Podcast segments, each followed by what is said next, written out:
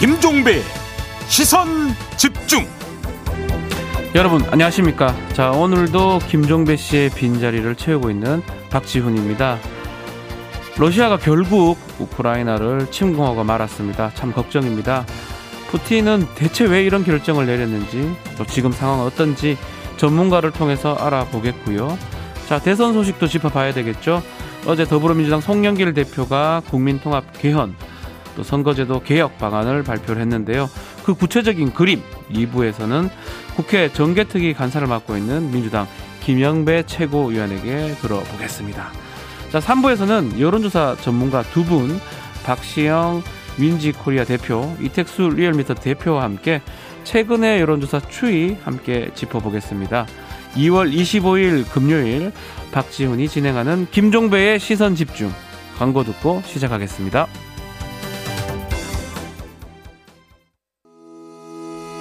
시선집중은 촌철님들의 다양한 목소리를 기다립니다. 짧은 건 50원, 긴 건 100원인 문자메시지 샵 8001번, 스마트 라디오 미니와 유튜브 라이브로도 시선집중과 함께하실 수 있습니다. 믿고 듣는 진품시사 김종배의 시선집중.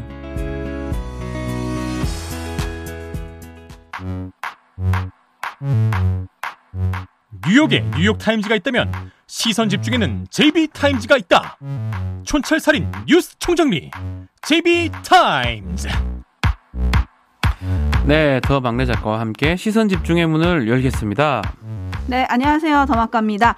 초원님이 박지훈 변호사님 지치지 마시고 오늘도 파이팅 해주세요 라고 인사해 파이팅 주십니다. 하겠습니다. 감사합니다. 김정수님은 이번 한 주 의리 지키시느라고 수고 많으십니다. 우리 박지훈 변호사님. 아유, 뭐 당연히 해야죠. 뭐 저도 식구인데요. 네, 네, 매누님은 종배형 같이 듣고 있죠? 라고 해주셨는데 듣고 계실지 모르겠네요. 어제 제가 연락을 해봤는데 듣고 있고 하나하나 다 듣고 있는 것 같습니다. 아, 그래요? 네. 양은영님이 제 입이 아프셔서 제 마음이 아프네요. 우리 제 입이 방송에서 전화통화 한번 해주세요. 멋진 안피디님 일주일 못 기다려 라고 해주셨는데 어떻게 그러면 전화 연결도 가능할 목소리? 목 상태를 좀 봐야 될 것 같은데 조금 목이 아직까지는 좀 그런 것 같은데 아마 전화 연결 가능할 것 같기도 한데요. 그렇구나. 오늘은 뭐 준비된 건 없지만요. 네, 네. 뭐 이벤트가 가능할지 한번 멋진 안피디님께 제가 네. 나가서 여쭤보도록 하고요. JB의 빈자리는 이분이 메우고 있습니다. 헬마우스 임경빈 평론가님 함께합니다. 안녕하세요. 금요일에는 두 번 찾아오는 헬마타임입니다. 오늘도 두 번 뵙겠습니다. 네, 좋습니다. 자, 바로 AS타임부터 가죠. 네, 어제 이 시간에 이준석 국민의힘 대표 그리고 이태규 국민의당 총괄선대본부장의 폭로전에 대해서 저희가 짚었었는데요. 이후에 후폭풍이 국민의힘 내부에서 터져 나왔습니다. 어제 아침 권영세 선거대책본부장의 공개 발언 먼저 함께 들어보시죠. 당대표를 비롯해서 우리 모두가 사감이나 사익은 뒤로 하고 정권교체라는 대의를 앞세워야 할 때입니다. 우리 모두가 명심하기 바랍니다. 네, 들으신 대로 사감이나 사익은 뒤로 하고 대의를 앞세워야 한다라고 얘기를 했는데요. 이 발언 탓인지 이준석 대표는 어제 공지를 했던 윤석열 후보의 수원 유세에 합류하지 않았습니다. 대신 오후 광주로 가서 호남 유세 일정을 소화를 했는데요. 이준석 대표 측은 오전에 일정 취소를 기자단에 공지하라고 했는데 누락된 거다 라고 말을 했지만 두 분 이 말을 고지 곧대로 들으시겠습니까? 이게 일단 오후 2시에 예정돼 있던 거를 20분 전에 이제 취소 통지가 됐다는 거예요. 근데 이제 경향신문 보도를 보니까 오후 2시 20분에 수원 그 옆에 있는 경기도 안성에서 집중 유세를 이제 했다는 거 아닙니까? 그러면 어떻게 해석하기에 따라서는 윤석열 후보랑 합동 유세를 하는 거를 피해서 옆 동네에 가가지고 혼자 유세를 한 걸로 비춰 보일 수도 있는 거라. 그래서 뭔가 이제 불편한 마음에 이제 윤석열 후보를 피하려고 한 거 아니냐. 이제 이런 추측들이 좀 따라붙는 것 같긴 합니다. 수원 안성 뭐 저도 그 근처 살다 보니까 가까워요. 가려면 갈 수 있는 위치거든요. 그런 걸 봤을 때는 좀 불쾌감을 그래도 표현한 게 아닌가 이런 식으로 남아 유세 현장에 사람이니까 가고 싶진 않을 수도 있다. 왜냐하면 권영세 선대본부장이 사무총장이고 본인은 당대표이기 때문에 사실은 좀 불쾌할 수 있을 것 같아요. 뭐 저는 정확하게 알 수는 없습니다만은. 네. 3882님이 홍준표, 유승민도 안 나왔다면서요? 라고 해주셨는데 사실은 공동 윤수세를 하기로 돼 있었던 분이 이분들도 있었던 거죠? 네. 그렇죠. 원래 이제 같이 합동 유세를 굉장히 좀 크게 하려는 계획이었던 건데 이게 결국 다 어그러지면서 모양새가 원팀의 어떤 복원 최정점 이걸 한번 보여주겠다라고 했다가 전체적으로 조금 흐름은 좀 안 좋은 흐름이 돼버렸습니다. 그것도 사실은 보도를 보니까 늦게 받았다는 거 연락을. 홍준표 아하. 의원이나 뭐 유승민 전 의원 같은 경우는 저희들도 벌써 얘기를 알고 있었는데 연락을 늦게 받았다는 말 조금 그것도 그러니까. 혹시나 혹시 불협화음이 아직 있는 게 아닌가 아니면 좀 마음을 완전 주지 못하고 있는 게 아닌가 그런 부분이 좀 생각이 듭니다. 네, 아들사랑님이 애들도 요즘에 싸웠다고 안 저러는데 라고 해주셨고 반면에 정경수님은 저렇게 또 싸우는 척하다가 또 손잡고 나옵니다 라고 해주셨는데 과연 모두 손잡고 함께 나올지 국민의힘에서는 사실 이번 주말에 단일화의 불씨를 살리는 안철수, 윤석열 두 후보 간의 만남을 좀 기대하는 눈치더라고요. 과연 만남이 이뤄질지 또 시선 집중해 보겠습니다. 그리고 오늘 저녁 8시죠. 2차 법정 TV토론이 있습니다. 주제는 정치 분야고요. 두 분도 다 보실 거죠? 네. 봐야죠. 네. 보실 거라면 MBC TV 그리고 유튜브 MBC 라디오 시사 채널에서 보실 수 있습니다. 네. 꼭 시청하도록 하겠습니다. 자, 그럼 오늘 주목할 뉴스 정리를 해봐야 되겠죠? 네, 첫 번째 소식으로 준비한 거는 이제 네. 김건희 씨의 그 도이치모터스 주가 조작 사건 관련한 그 후속 보도들이 계속 이어지고 있어서 준비를 해봤습니다. 국민의힘 윤석열 후보의 배우자 김건희 씨의 도이치모터스 주가 조작 연루 의혹과 관련해가지고 국민의힘 선대본부 측하고 언론 사이에 진실 게임으로 이제 번지는 양상인데요. 어제 국민의힘 선대본부의 이제 이영수 대변인 검찰 공소장에 범죄 일람표 거기에 이제 오류가 있다 이거를 좀 명백하게 확인을 했다면서 이를 근거로 한 기사들은 모두 오보다라는 주장을 했습니다. 자 이게 어떤 근거 때문이냐면 범죄 일람표 3이라는 이제 표에 나와 있는 그 미래에셋 계좌에서 2010년 10월 28일부터 2011년 1월 5일까지 이루어지는 거래는 모두 김건희 씨가 증권사 직원에게 전화로 주문을 한 거기 때문에 이 계좌를 맡겨서 이루어지는 주가 조작하고는 관계가 없다 이런 주장을 했습니다. 그리고 또 하나 기사 내용에 보면은 14개월간 284차례 주문이 있었다고 하는데 하루에 한 번 꼴도 되지 않는다. 이게 계산을 해보면. 그러니까 이 정도의 주문 내역으로는 주가 조작이라고 하기가 좀 어렵다. 따라서 이 공소장은 오류가 확인됐기 때문에 검찰은 공소장을 변경해라 라고 요구를 한 겁니다. 이 말대로라면 김건희 씨가 억울한 누명을 썼다 이런 얘기잖아요. 그렇죠. 팩트체크가 가능할까요? 자, 간만에 자 전문 분야로 가보겠습니다. 팩트체크입니다. 네, 기대하셔도 좋을 것 같고요. 일단 1차적으로 지적할 사항은 뭐냐면 그동안에 윤석열 후보나 이제 국민의힘 선대본에서 계속 얘기했던 거는 김건희 씨가 오히려 그때 좀 손해를 봤다. 그래서 이제 다른 계좌를 해소하고 다른 계좌로 이제 주식을 옮겼다. 이런 얘기를 했었는데 이번에 추가가 된 얘기는 전화 주문이었기 때문에 주가 조작이 아니다라는 겁니다. 하지만 손해를 봤든 전화로 주문을 했든 둘 다 주가 조작 여부를 판별하는 데는 이제 중요한 내용이 아닙니다. 주가 조작이라는 거는 이제 계좌가 작전 세력에 의해서 운용이 됐는지 그리고 뭐 주문 시간이라든지 주문 양이라든지 뭐 시세 이런 거를 종합적으로 판단하는 거기 때문에 손해 봤으니까 주가 조작 아니다. 이런 거는 이제 맞지 않는 얘기고요. 국민의힘 선대본에서 지금 이 반박한 내용을 보면 선택적으로 반박을 한다라는 지적도 있습니다. 이게 왜냐하면 언론들이 그동안 검증을 해서 확인했던 그 김건희 씨 계좌가 뭐 신한, 뭐 미래에셋, DS 등등해서 5개의 계좌인데 이번에 나온 반박은 미래에셋 계좌 하나에 대해서만 나온 거기 때문에 제대로 반박을 하려면 나머지 4개의 계좌에 대해서도 전부 반박을 하고 내역을 밝혀야 된다. 이게 이제 언론에서 하는 지적입니다. 그리고 또 이 관련해서 최초 보도했던 뉴스타파의 시민보 기자도 조목조목 좀 팩트체크를 했더라고요. 그렇습니다. 이것도 이제 하나씩 좀 짚어드리겠습니다. 이양수 수석대변인 같은 경우는 이제 미래에셋 계좌에서 모든 거래를 전화로 주문했다라고 주장을 했는데 시민보 기자가 그 범죄 일람표를 다시 확인해 보니까 이것도 사실이 아니었다는 겁니다. 실제로는 HTS 그러니까 이제 컴퓨터에서 하는 그 홈 트레이딩 시스템을 이용한 거래가 35건이 발견이 됐다는 건데 6일 동안 35차례에 걸쳐서 28만 3,722주를 거래를 했다. 그러니까 주가 조작에 참여한 다른 계좌들하고 주고받는 방식으로 이런 거래를 했기 때문에 통정거래다라고 검찰이 일단 판단했다는 거고요. 두 번째는 전화로 한다고 해서 주가 조작이 불가능한 것도 이제 사실이 아니다라는 얘기인데, 처음에 공개됐던 김건희 씨의 그 신한금융투자 계좌요, 이게 해명을 할 때 윤석열 후보가 뭐라 그랬냐면 전화로 주문을 할 수 있는 권한만 주가 조작 선수인 이모 씨에게 넘겼다라는 건데, 그 이모 씨가 이 전화 주문 권한만으로 여러 차례 시세 조정을 했다는 게 검찰의 공소장에 나와 있습니다. 전화로 주문을 낸 거를 상대방이 다른 계좌에서 HTS로 매수를 하거나 HTS를 통해서 매도한 물량을 또 이 신한금융 전화 주문으로 이제 사기도 하고 이렇게 이루어졌기 때문에 전화니까 주가 조작 아니다. 이것도 사실이 안 맞다는 거고, 또 하나 주문한 내역이 하루에 한 번도 안 된다. 이것도 사실이 아니라는 겁니다. 작전 세력이 주가 조작에 동원하는 계좌가 김건희 씨 계좌만 있는 게 아니기 때문에, 그렇죠. 그 외에도 다 합치면 157개다.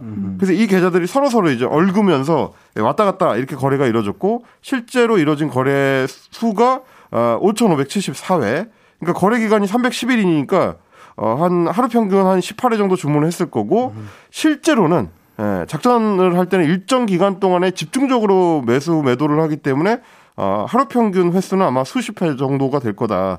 그렇게 되면 이제 도이치모터스 같은 작은 주식을 조정하는 데는 충분하다. 이제 이게 시민보 기자의 추가 보도였습니다. 네. 그리고 오늘 아침에 또 다른 보도가 하나 나온 게 있죠. 오마이뉴스가 오늘 아침에 이제 단독 보도를 한 내용인데요. 그동안 국민의힘 쪽에서 이제 해명하기를 신한금융투자의 계좌, 최초의 그 문제가 됐었던 이 계좌 같은 경우는 손해를 본 것 때문에 2010년 5월 20일을 전후해서 계좌를 회수를 했고, 도이치모터스 주식이 더 이상 이제 거래가 안 됐다라고 주장을 했는데, 오마이뉴스가 확인해 본 결과 그 나흘 뒤인 5월 24일에도 해당 계좌를 통해서 주식 매도 주문이 나왔고, 검찰은 이제 이 거래를 가장 거래, 이제 가짜로 마치 이제 실제 거래가 이루어지는 것처럼 하는 가장 거래 내지는 통정 매매로 판단을 하고 지금 범죄 일람 피해 적시를 했다는 겁니다. 그러니까 네. 지금 지난해 이제 국민의힘 경선 때 윤석열 후보가 했었던 해명하고 배치되는 내용이 지금 드러난 겁니다. 근데 어제 이영수 수석 대변인은 공소장을 변경할 것을 강력히 요청한다. 수사팀이 오류를 알면서도 그대로 둔다면 공직선거법상 허위사실 유포가 될 거다라고 언론에 얘기를 했던데요. 지금 9091님이 검찰총장 출신이라 검찰에 공소장 변경 요구할 수 있는 건가요? 우리가 남이가 뭐 이런 건가요? 라고 정치적인 보내주셨는데. 수사라고 봐야 됩니다. 공소장 변경은 왜 하냐 하면 이 공소를 유지하기 위해서 범죄를 입증해야 되는데 그게 좀 잘못됐을 때 공소장 변경을 하는 거거든요. 주체는 검찰이고요. 보조적으로 할 수 있고 직권적으로 할 수 있는 게 재판부입니다. 법원에서 야 이상하다. 이거 유죄 주기에는 뭐가 맞지 않는데 라고 해서 공소장 변경을 직권으로 하거나 검찰이 요청을 하는데, 사실상 뭐 변호인도 공소장 변경 얘기를 잘 할 수가 없습니다. 근데 전혀 관계없는 정치권에서 얘기한다는 거는 뭐 법적인 부분보다는 어쩌면 그냥 정치적인 얘기가 아닌가 이렇게 보입니다. 네, 또 그러면 국민의힘이 어떻게 반박을 할지 좀 지켜보겠습니다. 시선 집중하겠고요. 뉴스와 분석이 함께하는 제이비타임즈, 다음 주목할 뉴스는 어떤 건가요? 러시아가 어제 우크라이나에 대해서 이제 전격적으로 침공을 강행한 사실 다들 이제 보셨을 텐데요. 지금 이 시간에도 계속해서 이제 속보가 들어오고 있습니다. 푸틴 러시아 대통령이 이제 어제 우크라이나 동부 돈바스 지역 주민을 보호한다는 명분으로 특별작전을 선언을 했고, 우크라이나 점령을 할 계획은 없다라고 말한 것과는 달리 지금 우크라이나 동부 지역 이외에도 수도인 키예프는 물론이고 하리코프, 오데사 같은 주요 도시 곳곳에서 러시아의 공격이 동시다발로 이루어졌습니다. 일단 우크라이나 당국은 이거를 전면전이다라고 규정을 한 상태고, 젤렌스키 대통령은 이제 즉시 계엄령을 선포를 하고 유엔과 국제사회에 도움을 요청하고 있는 상황입니다.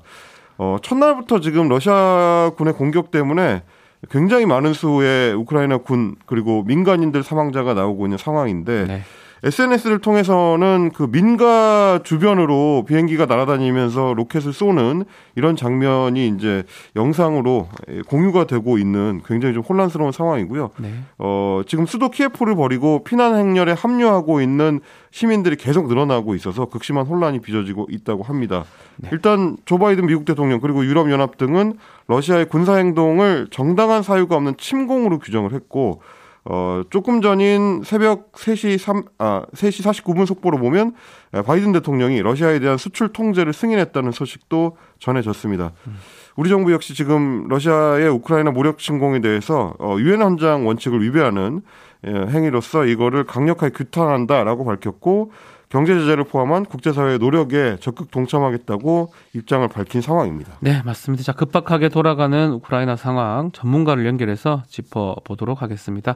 국민대 유라시아학과의 정재원 교수님 전화로 연결되어 있습니다. 나와 계시죠? 예, 네, 안녕하십니까. 자, 교수님도 그러셨던 것 같고 대다수 전문가들이 러시아가 이렇게까지 강경하게 나올 거라고는 예상을 못했다고 이야기를 들었는데요. 미국을 비롯해서 주요 국가들이 일제히 규탄 성명을 내고 경제 제재 조치를 했는데 그럼에도 네. 푸틴 대통령은 뭐 아랑곳하지 않고 있는 것 같아요. 그 이유가 어디에 있겠습니까? 예, 뭐 좀 전에도 말씀해 주셨습니다만 네. 여러 조치가 있고 특히 이제 제일 중요한 것이 그 전 세계 15개국의 한 239개의 은행이 국경 간 지불을 처리할 수 있도록 하는 이 글로벌 네트워크라고 하는 스위프트라고 하는 것이 있습니다. 네. 예, 그러한 그래서 러시아를 이제 동결하고 퇴출시키는 것 등 강력한 제재 조치도 예고를 과거에 했었죠. 다만 네. 이러한 것들이 그 결제 통화를 이미 위안화나 유로화 등으로 많이 바꾼 상황이고요. 또 중국의 별도의 결제망을 이용할 계획이 있는 등 다양한 대비책을 마련한 것으로 보이고요. 제일 핵심적으로는 이번에도 서구가 아직 석유가스 산업 제재에서는 머뭇거리는 것에서 보이듯이 이 석유나 가스를 막을 경우에 러시아는 이 중국으로의 어떤 그 탈출구가 있지만 서구 또 나아가 전 세계가 이 심각한 인플레이션 위기에 빠질 수 있음을 알기 때문에 러시아는 현재 미동도 안 하고 있습니다. 아주 전략적으로 했을 것이다 이렇게 말씀 주시는 것 같은데 예. 아, 중요한 거는 지금 앞으로 러시아가 우크라이나 전 지역을 점령하겠다. 또 이걸 전 지역을 점령할 가능성도 있을까요? 어떻습니까? 예, 지금 현재 보면 우리가 그 돈바스 지역 정도의 어떤 군대 진입 정도를 최대한의 러시아군의 작전 범위라고 생각을 했었는데 예. 잘 아시다시피 이것이 이제 우크라이나 전역으로 지금 확대가 되고 있습니다. 동서남북으로 돌아오고 있습니다. 예. 예, 맞습니다. 그래서 이것이 이제 소위 한 1, 2주 걸린다고 하는 우크라이나의 그 푸틴이 얘기한 탈군사 작전의 일환인지 네. 아니면 우크라이나 전 영토의 점령과 같은 이제 최악으로 상황할지 좀 지켜봐야 될 텐데요. 과거에 2008년 러시아랑 조지아가 전쟁했을 때 현재 돈바스와 유사한 상태였던 이 나모세티아 공화국이라는 곳이 있었습니다. 네. 마찬가지로 이 지역을 러시아 시민을 보호한다는 이유로 이제 조지아 본토까지 곳곳에 폭격을 하고 보병을 러시아군이 투입시킨 바가 있었는데요. 네. 이때 조지아가 이제 항복을 하니까 전적으로 철수를 본토에서 철수를 한 사례가 있습니다. 그래서 과연 이것이 이러한 선례와 유사한 행보인지 아니면 그 이상의 어떤 작전을 펼칠지는 아직은 지금 불확실한 그런 상황이라고 할 수 있겠습니다.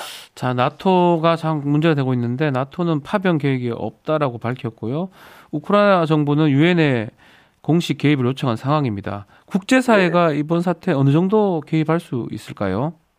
예, 그 앞에 말씀드렸던 경제적인 제재 방안 외에도 또 뭐 과두재벌의 뭐 푸틴의 돈을 갖고 있는 과두재벌 50명의 명단을 뭐 만들고 뭐 동결하는 방법도 제안하고 있는데요. 예. 이것이 아직 계획상이 있는지는 불확실하고 또 나토 차원은 물론은 이제 물론이고 미국인이나 어떤 유럽의 그 어떤 국가도 러시아와의 어떤 전면전을 불사하지는 않을 것이기 때문에 네. 군사적 업주는 더더욱 없다고 생각합니다. 아하. 그런데 이제 중요하게 우리가 봐야 될 것은 이 대사관 철수라든지 이번에 그 러시아산 밀수입을 적극적으로 허용한 이 중국의 입장 변화가 이제 향후에 예. 사태의 전개를 가능할 수 있는 그런 부분이라고 생각이 됩니다. 지금 말씀하신 것처럼 결국 할 수 있는 게 경제적 제재다 이런 건데 중국 정부의 밀수입 허가 이게 사실 중국이 러시아를 우회적으로 지지한 거 아니냐 이런 분석도 있는데 맞습니까? 예, 바로 좀 전에 말씀드렸다시피 예. 그렇게 볼 수도 있을 것 같습니다. 왜냐하면 러시아가 이제 향후에 경제적인 위기가 분명히 닥칠 것이기 때문에 일부 그런 러시아의 중요한 수출 품목인 곡물을 중국이 해소할 수 있다. 이렇게 이제 판단을 한 것 같습니다. 아하. 자, 푸틴 대통령, 현 우크라이나 대통령 대신에 친러 대통령을 세울 수 있다. 이런 보도도 있던데요. 이럴 가능성도 있는 겁니까? 단순히 지금 현재 상황에서 쳐들어가서 친러 대통령 세운 것은 아닐 거고요. 예. 만약에 그러한 방식이라면은 반드시 지금, 소위 돈바스 지역 외에도 더 확대된, 크림까지 이어지는 더 확대된 동부 지역을 완벽하게 장악한 그러한 형태로의, 그러니까 우크라이나 사람들을 상당수 서쪽으로 밀어낸 그런 상황 속에서의 일종의 그 분단 같은 그런 상황을 만드는 것이 전제가 돼야 됩니다. 그렇지 않고 그냥 친러 정부를 세운다는 것은 좀 어렵지 않나 생각됩니다. 분단을 만들어 놓고 새로운 나라에 그때 거기에 대통령 세우는 방법이 있을 것이다. 이런 것이네요. 예, 그렇습니다. 예. 자, 우리 교민들도 지금 현지에 있는데 64명 중에 36명이 육로로 이동해서 폴란드로 탈출할 것이다. 보도가 있는데 뭐 제가 알기로는 그 서쪽 지형이 꽤 험하다고 하던데 이게 무사히 갈 수 있을까요? 어떻습니까?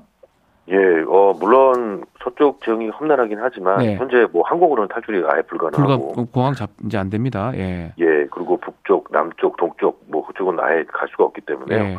이 가장 안전한 육로를 통한 탈출로는 이제 폴란드나 밑에 몰도바, 헝가리 등등 서쪽 외에는 없는 상황이기 때문에 네.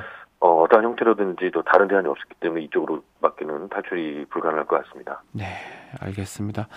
말씀 잘 들었습니다. 자, 평화를 위협하는 이런 도발 그것이 얼마나 참혹할지 벌써 걱정인데요. 자, 제입이 없는 제이비 타임즈 헬마우스 임경빈 평론가 더마카와 함께 교수님도 감사합니다. 예, 감사합니다. 네, 제이비 타임즈 더마카와 함께했습니다. 고맙습니다. 고맙습니다. 감사합니다.